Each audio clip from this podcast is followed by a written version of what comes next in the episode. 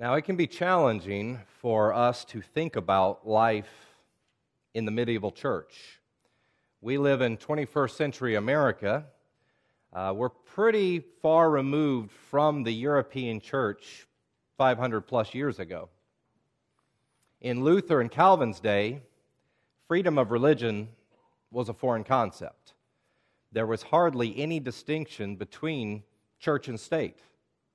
In France, where Calvin was born, uh, citizens were legally obligated to be Catholic. It's been said that France had two rules at the time. First, you must be Catholic.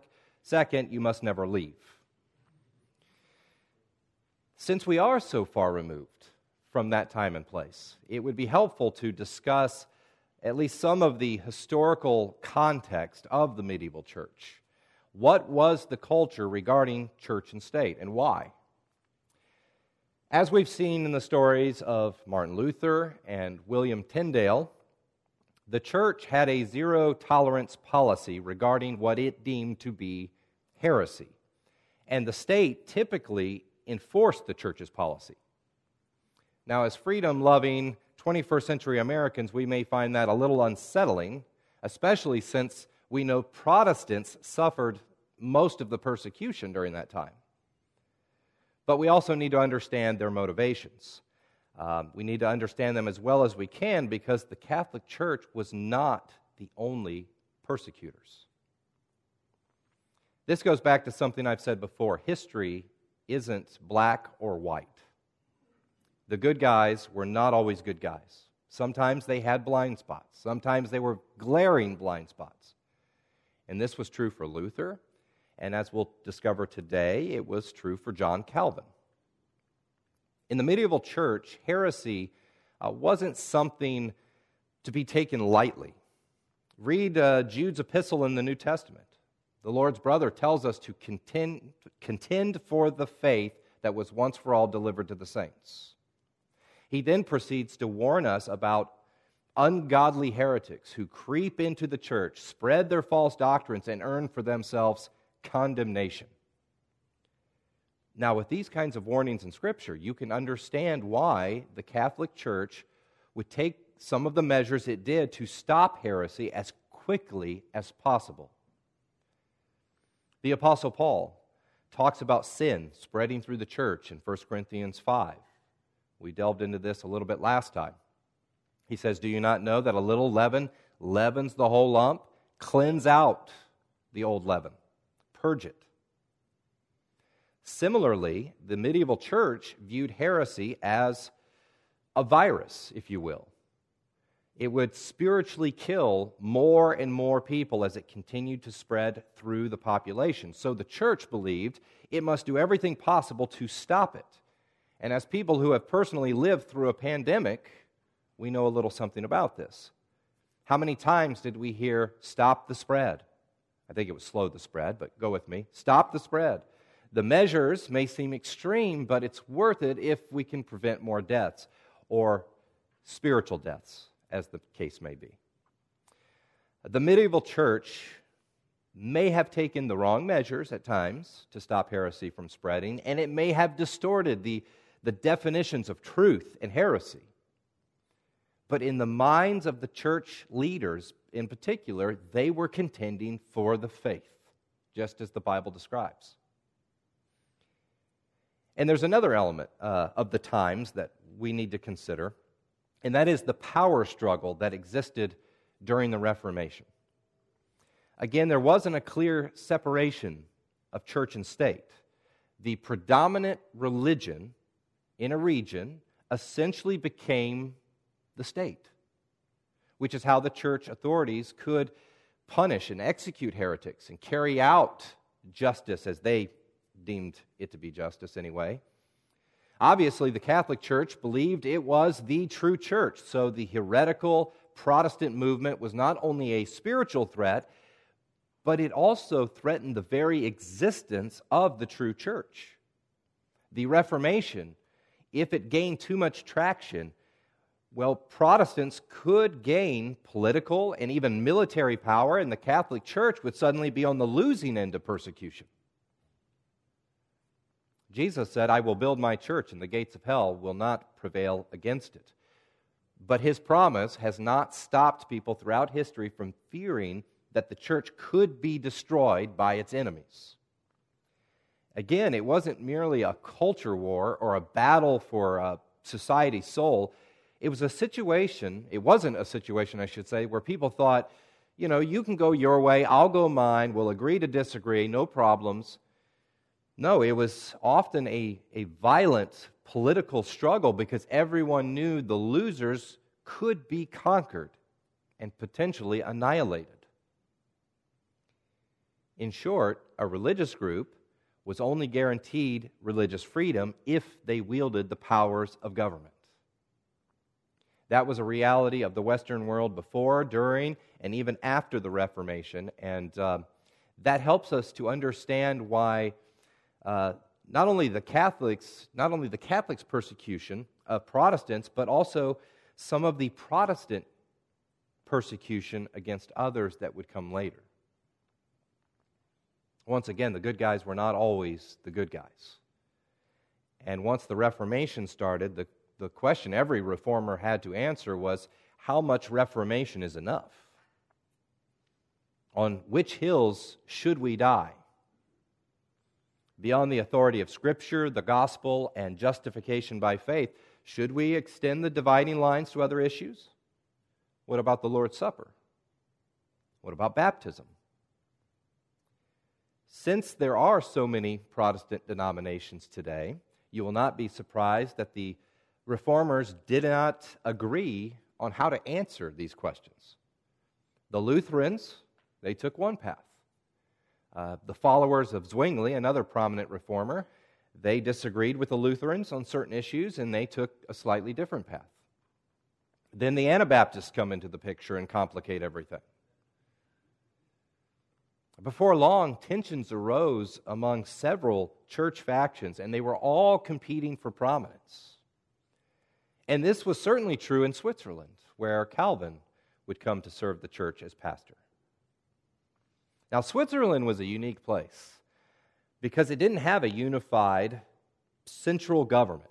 Instead, it was a confederation of 13 self governed regions without a unifying language or any kind of uh, overarching legal code among them.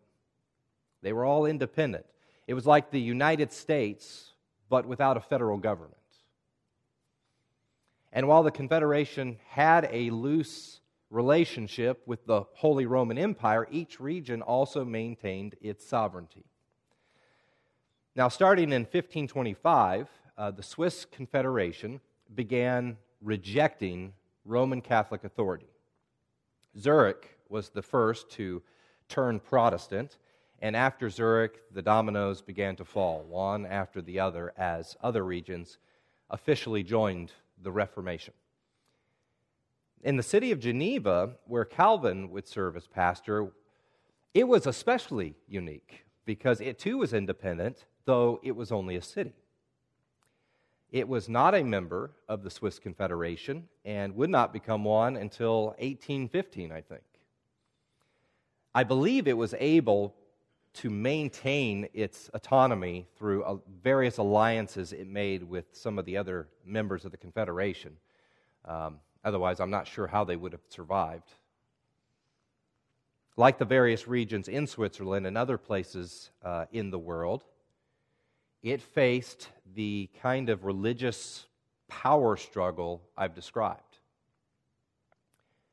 Well, the Reformation arrived in Geneva approximately two months before John Calvin. But we're going to return to Geneva in just a moment. For now, uh, let me briefly tell you about young John Calvin.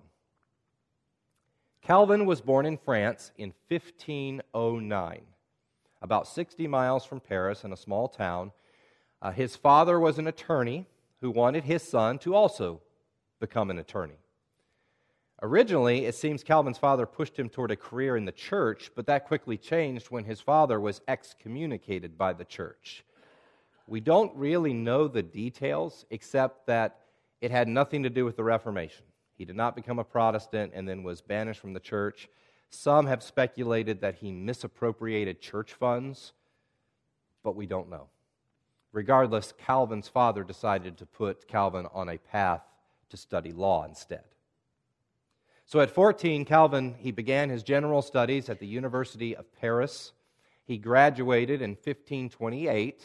The same year his father was excommunicated, and that's when Calvin began pursuing a law degree. Uh, but even that plan got interrupted. When his father died in 1531, uh, he decided he would rather become a literary scholar. Perhaps you are noticing some parallels between Calvin's story and Luther's. Both of their fathers pushed them to study law, but uh, neither of them really wanted to do that. Luther wanted to become a monk, Calvin wanted to become a scholar. Within two years, Calvin published his first book. It was a literary critique of Seneca's work on mercy. And in case you don't know the name Seneca, uh, he was a philosopher who at one time had tried really hard to teach morality to Emperor Nero. As you can guess, that did not work out so well. And in case you don't remember the name Nero, he severely persecuted Christians during the first century and likely approved, if not ordered, the executions of Peter and Paul. Well, Calvin's first book is worth mentioning because it is a fantastic display of his intelligence and his vast knowledge. He cites an incredible number of ancient writings, and that's no small feat. Keep in mind, he did not have access to Google or even Amazon and he also shows remarkable insight into various subjects philosophy, language, ethics. And though the book was far from a commercial success, it was an impressive feat nonetheless. Then, at some point between 1533 and 1535, Calvin is, and I'll use his words, suddenly converted to Christ. He never writes a detailed description of his conversion, so we can't be sure of the circumstances. Uh, he later dedicates his commentary on 2 Corinthians to one of his former professors who happened to be a secret Lutheran.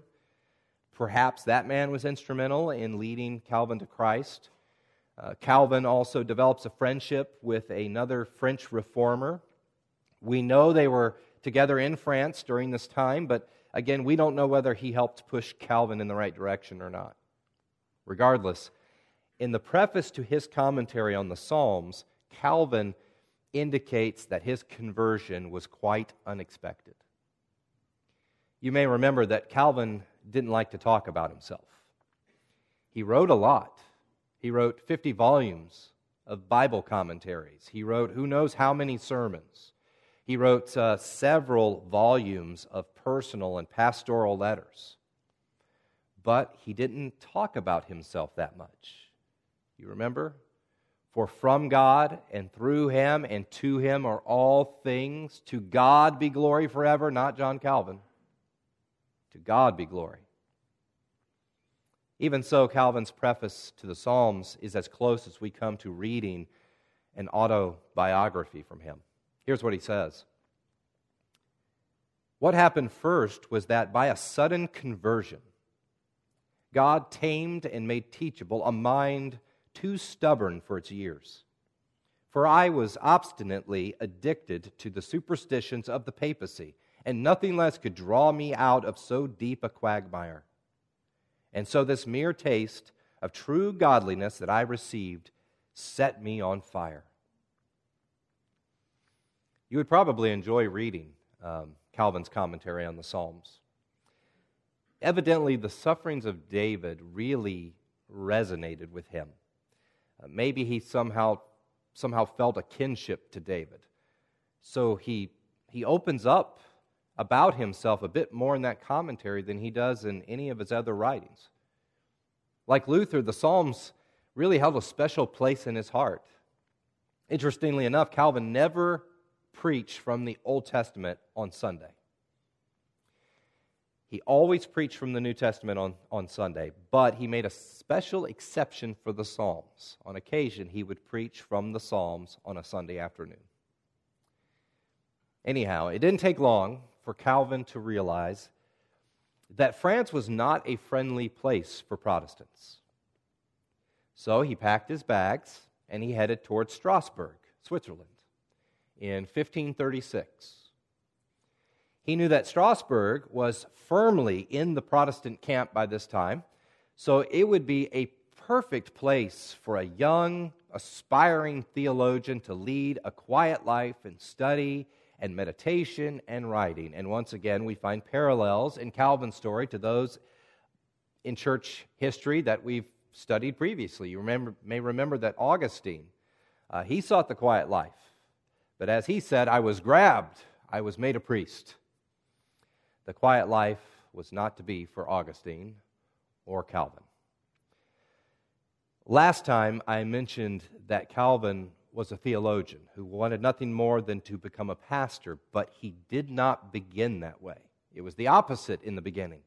He wanted to become a theologian, he wanted to study Scripture, he wanted to write about it.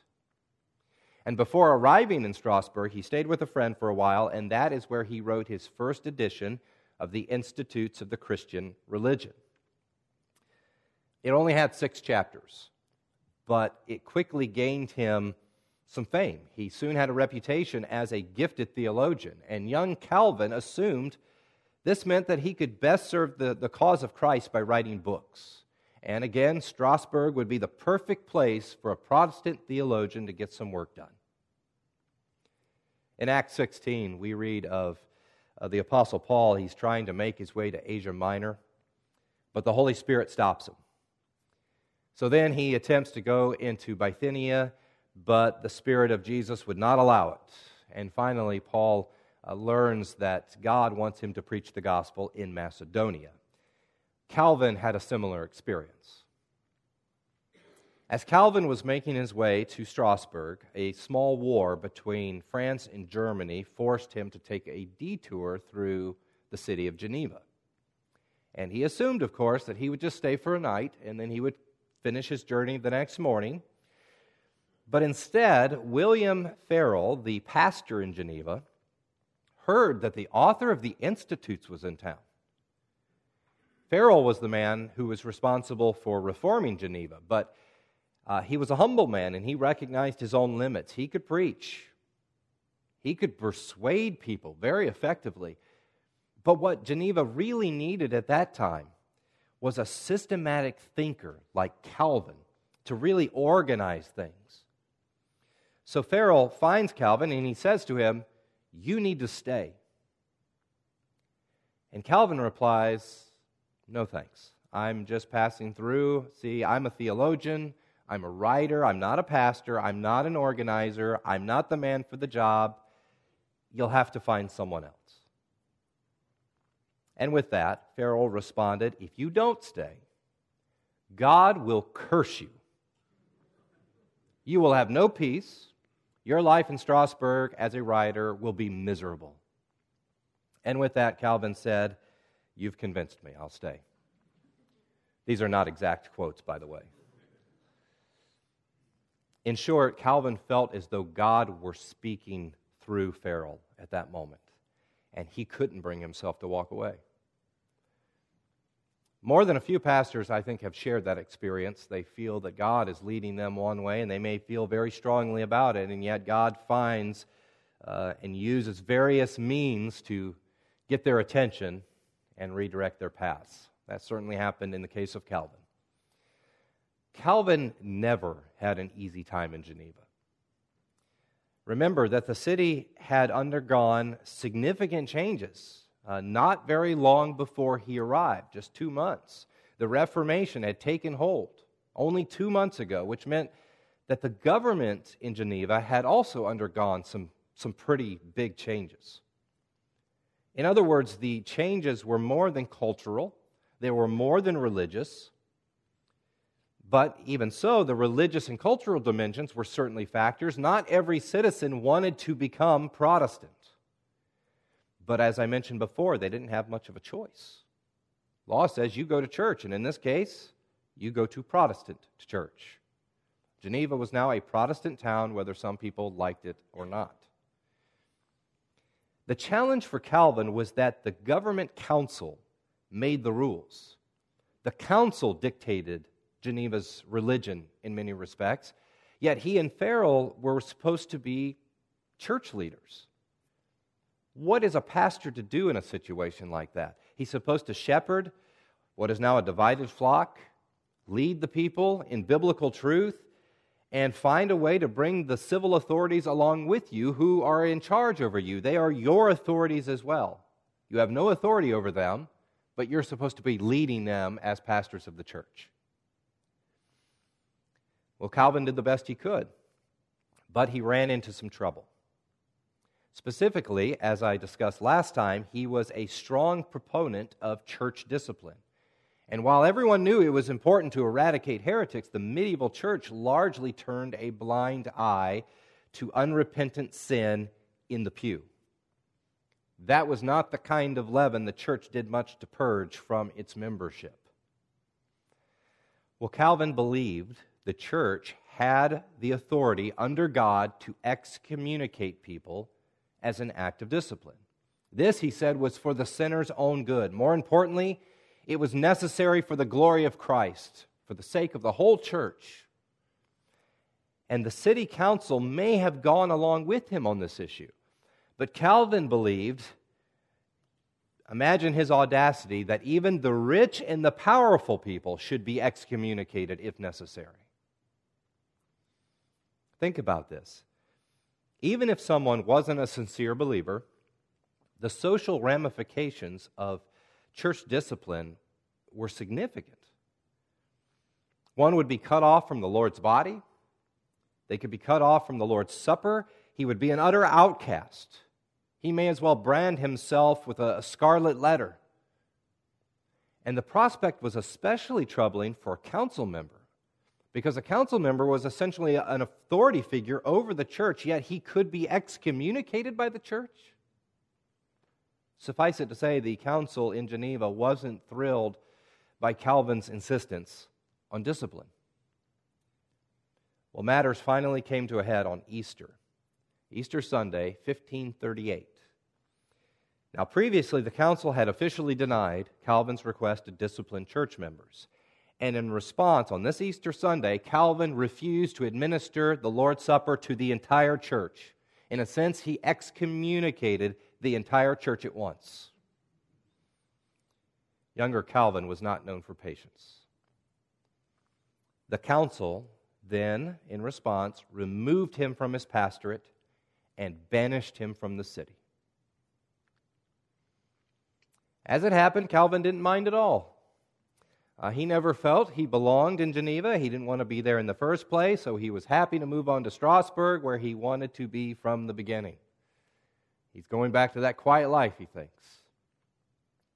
In Strasbourg, Calvin returned to writing. He uh, went to work revising his institutes. He also wrote his first commentary on the Bible. Can you guess what it was? What would you pick if you're going to write a Bible commentary? Probably start with something simple, right? He chose Romans.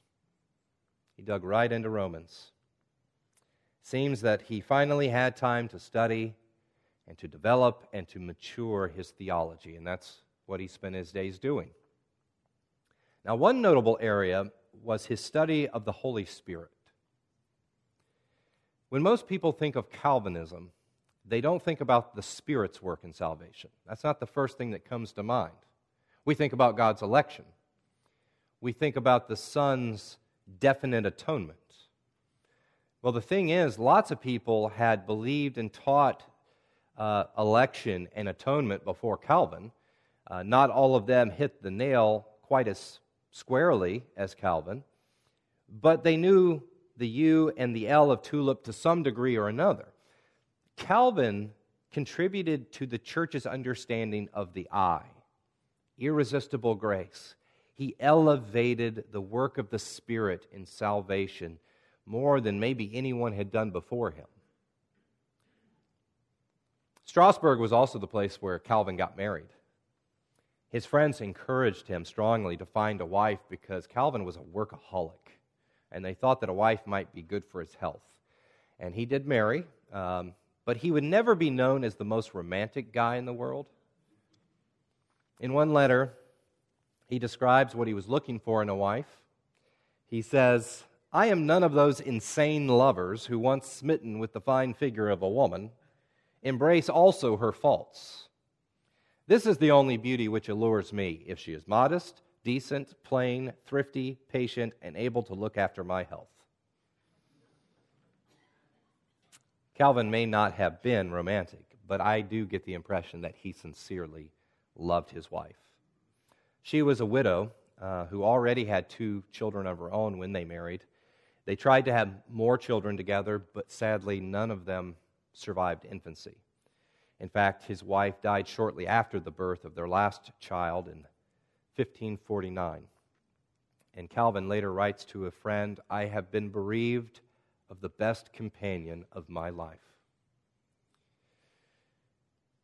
Meanwhile, back in Geneva, a Catholic cardinal named Sadoleto saw an opportunity to take back the city in Calvin's absence. He writes a powerful and eloquent appeal to the city council, pleading with them to return to the Catholic Church.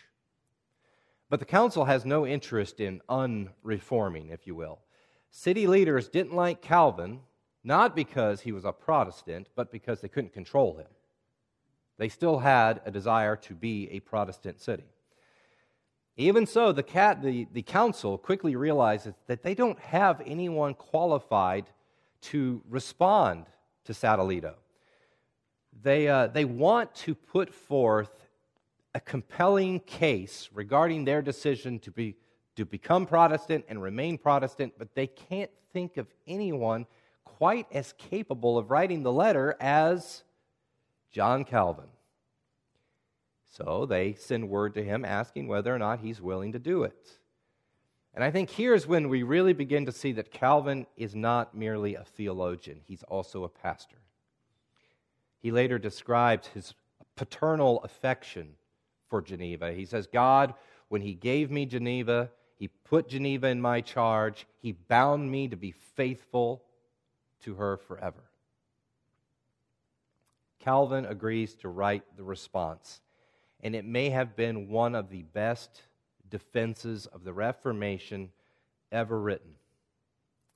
Now, as you may expect from Calvin, it was thoroughly systematic, step by step, point by point. He eloquently answers and refutes Sadoleto. Here's just a sample. We Protestants abound indeed in numerous faults. Too often do we sin and fall. Still, Modesty will not permit me to boast how far we exceed you Catholics in every respect. Rome, that famous abode of sanctity, has so overflowed with all kinds of iniquity that scarcely anything so abominable has been seen before. In case it isn't clear from that brief pas- passage, Calvin did not pull any punches. But his letter was still remarkably dignified. Uh, it was certainly powerful. Now, you'll not be surprised to learn that, that Geneva then decided hey, we really should ask him to come back. And so they did. And while a large part of his heart was still with the people in Geneva, initially Calvin didn't want to come back. And it had a lot to do with the politics in Geneva. He was tired of that. He wrote to his former co pastor, uh, Farel, and said, I would rather submit to death a hundred times than go to that cross, speaking of Geneva. Who will not excuse me if I'm unwilling to plunge again into the whirlpool I know to be so dangerous? They did kick him out, after all. Farel, however, knew exactly how to get Calvin back. He once again threatened a divine curse. And Calvin returned to Geneva in 1541 under the condition he is permitted to structure the church, as he says, such as is prescribed in the Word of God and was in use in the early church. Perhaps one of my favorite details about Calvin is regarding his first sermon back in Geneva. Calvin was a systematic, expository preacher. He preferred to start at the beginning of a book of the Bible and preach all the way through it, two, maybe five verses at a time. And I can't remember which book of the Bible he was on uh, when he left Geneva, but as soon as he came back, he picked up right where he left off in that book and kept right going, kept right on going. Another interesting detail about Calvin is that he was never ordained as a pastor. Uh, when he was first brought into the church in Geneva, he filled the role of what they called a reader or teacher. He was a teacher, not a pastor. Yet, eventually, everyone came to think of him as a pastor. They knew him as a pastor. It's possible that city leaders appointed him as a pastor. We don't know, but the historical records are very clear. He became senior pastor of Geneva. That's the role he played. Now, I want to get back to the matters of politics and persecution, specifically in Geneva. I could spend another hour talking about uh, Calvin's role as a pastor. Uh, he had a lot of battles during his time in Geneva. His conflict with city leaders never ceased, but he never neglected his pastoral responsibilities. Another preacher wrote of him I do not believe there can be found his like. I don't believe there is any man in our time who has more to listen to, respond to, write, or do. He never ceased working day and night in service to the Lord. For example, uh, Calvin, he always visited the sick. He never neglected that part of his ministry. He once said, We ought to weep with those who weep. That is to say, if we are Christians, we ought to have such compassion and sorrow for our neighbors that we should willingly take part in their tears and thus comfort them. I think the pastoral side of Calvin is often missing in his biographies. I've read a lot about him over the last couple of weeks. And I remember stumbling upon an article, this has been years ago now. The article was titled The Humanity of John Calvin. And I remember thinking, was there any doubt? Does someone actually believe he wasn't human? Well, maybe not, but we may forget about his humanity. Uh, he wrote and preached and served like a machine, churning out rich theological material at a surprising rate. His volumes of books aside, he preached no less than five times a week. I think it's easy enough to forget that he was a human. And more to the point, he was a faithful pastor in all the ways a pastor should be. Even so, Calvin wasn't perfect. He had his blind spots. His opponents today will go as far as accusing him of being a tyrant over Geneva. If you read enough about Calvin, you will eventually come across these kinds of accusations. It wasn't true. He wasn't a tyrant over Geneva. But in response, we shouldn't overcorrect and pretend that he was some flawless human being. I believe we can recognize his shortcomings and still really appreciate his virtues and all of his contributions to the church and to Western civilization, as we talked about last time.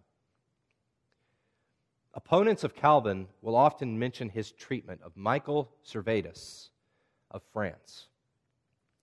That's the story they like to, to highlight. Servetus gained notoriety for denying a series of fundamental Christian doctrines, including uh, the deity of Christ, the Trinity, and original sin.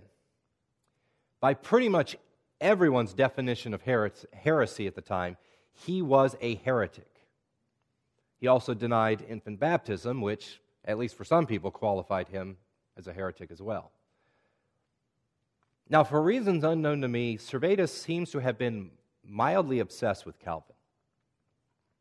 He began writing to Calvin in 1545.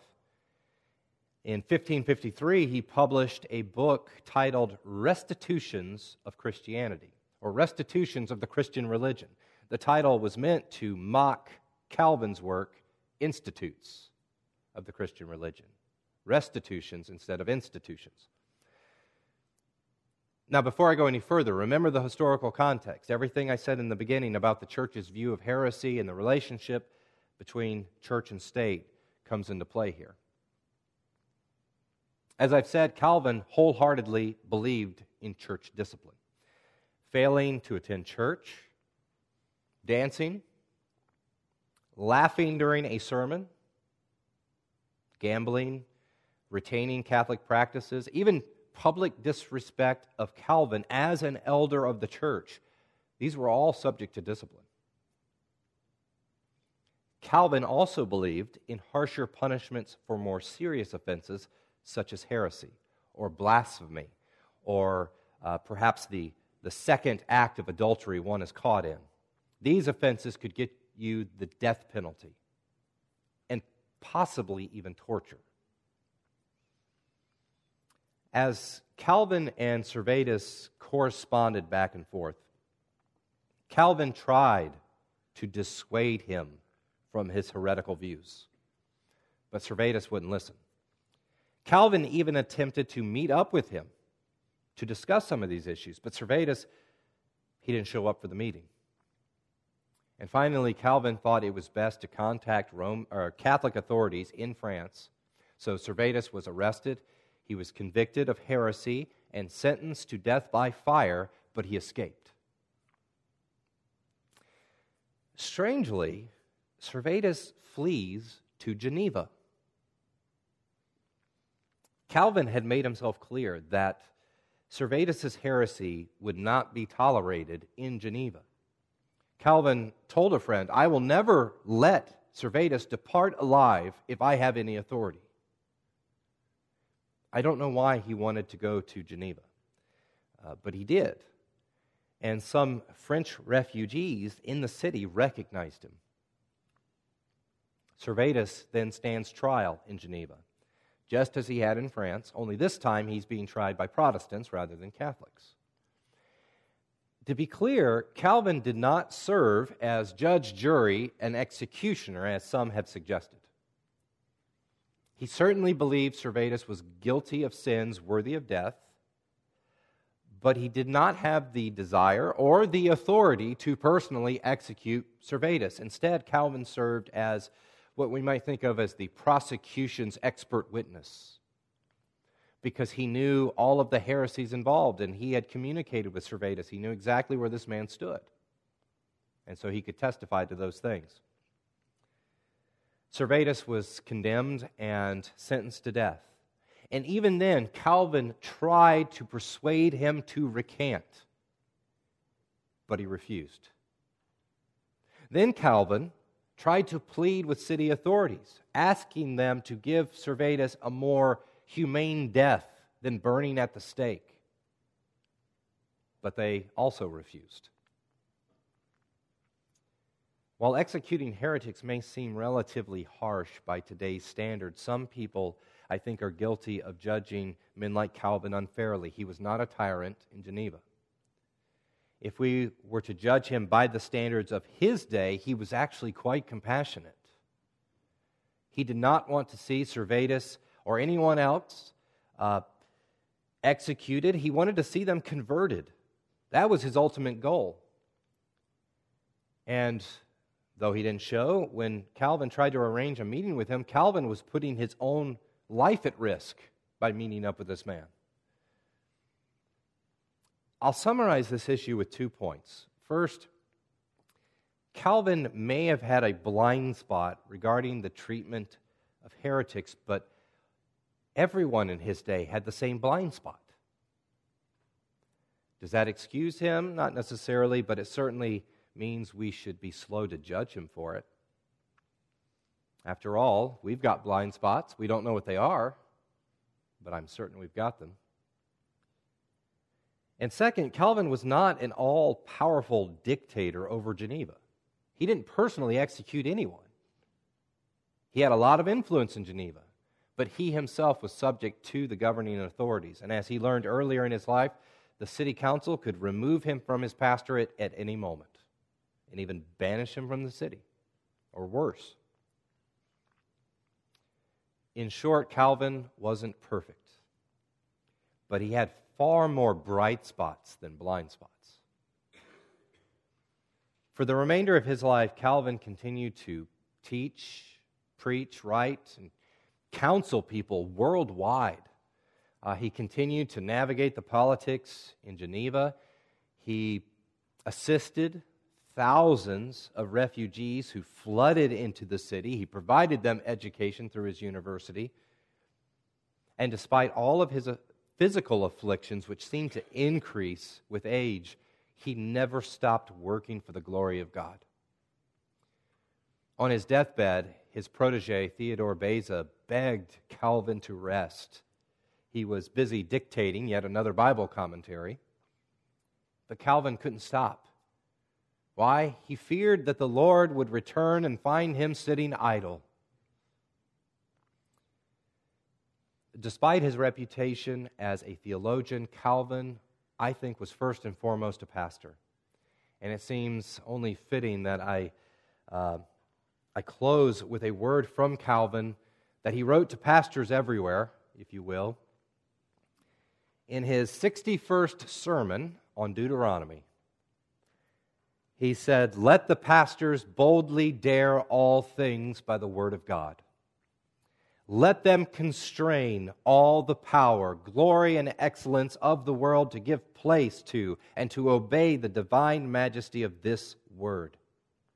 Let them enjoin everyone by it, from the highest to the lowest. Let them edify the body of Christ. Let them devastate Satan's reign.